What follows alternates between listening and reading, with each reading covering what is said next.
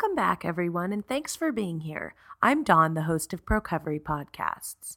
This week, we are excited to bring you the conclusion of our interview with Dr. Dave Pilon, President and Chief Executive Officer of Mental Health America of Los Angeles. We were very pleased to speak with Dave and hope you enjoyed the conclusion to this interview.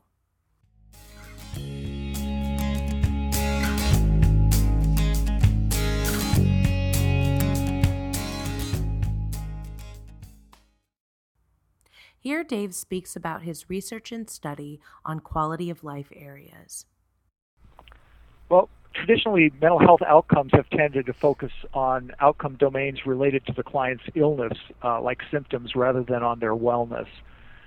A little over 10 years ago, as part of the Integrated Service for the Homeless program, also known as AB 34, uh, I was asked to help the state of California determine what outcomes mental health programs should be helping our clients to achieve.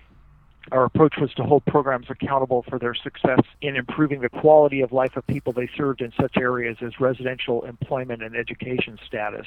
Of course, we also looked at our ability to reduce adverse impacts like hospitalization and homelessness.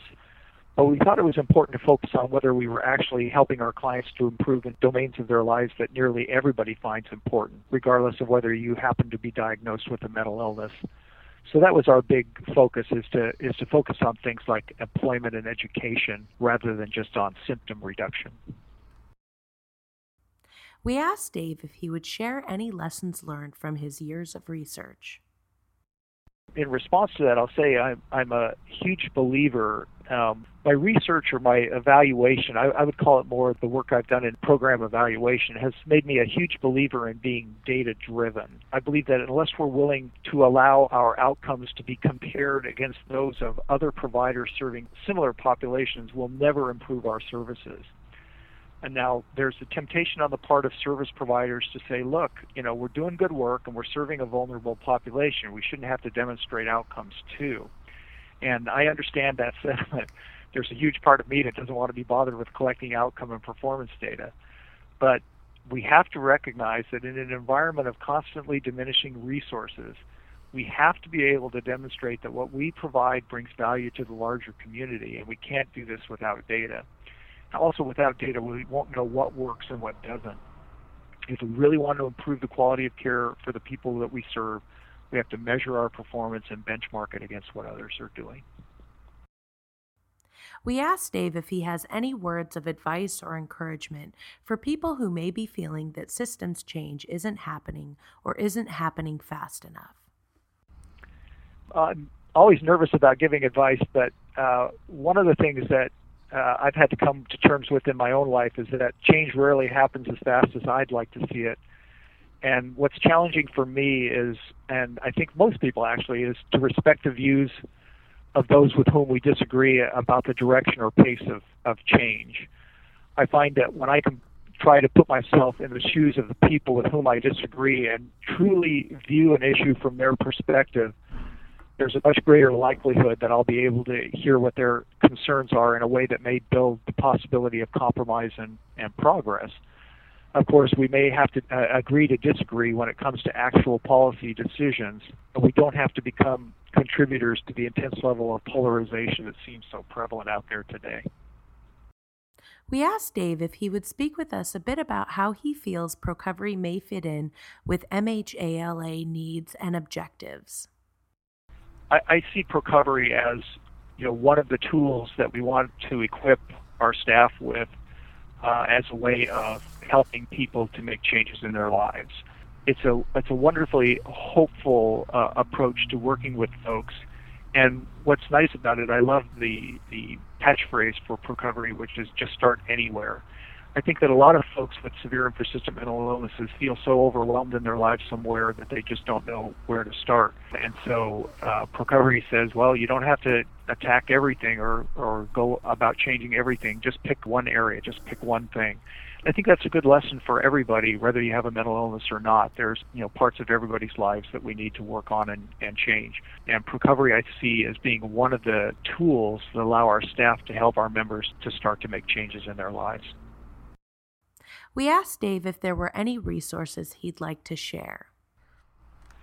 Well, very recently I read a book called Mistakes Were Made But Not By Me uh, by Carol Tavris and Elliot Aronson. I strongly recommend this book because it discusses how, as human beings, we appear to be hardwired to justify our mistakes to ourselves and others and maintain erroneous, long held beliefs and practices, even in the face of overwhelming evidence to the contrary. So I, I find that in my own life, I, I want to find ways of correcting my mistakes. We're all going to make mistakes, but I don't want to stick to something just because it happens to be consistent with where I've gone before.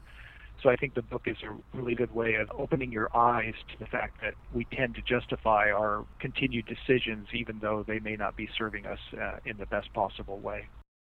We asked Dave if he had a favorite quote or book to share with our listeners.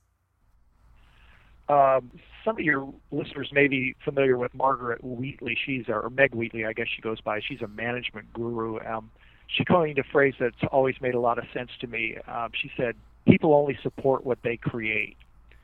Uh, no matter how good an idea or approach may be objectively, unless the people who have to implement it believe that it reflects uh, who they are, their needs and values and beliefs, it's extremely unlikely that it's going to be successful because they just won't buy into it. At uh, MHALA, our management team constantly strives to push authority for decisions down to our line staff and our members or clients. And while, of course, there are decisions that the leadership must make, we find that the more we can push decision making down the line, the more likely we are to get buy in from our staff and members, and the more likely that whatever we're trying to achieve will be successful.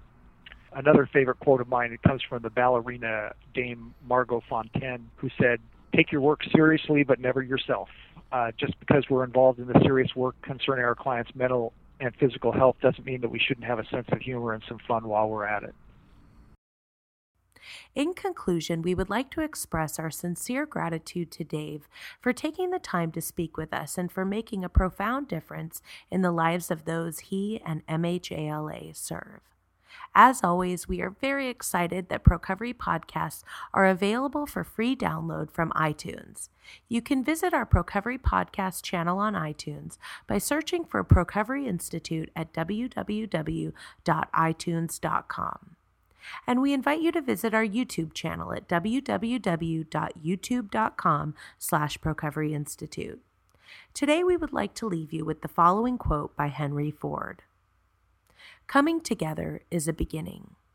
Keeping together is progress. Working together is success.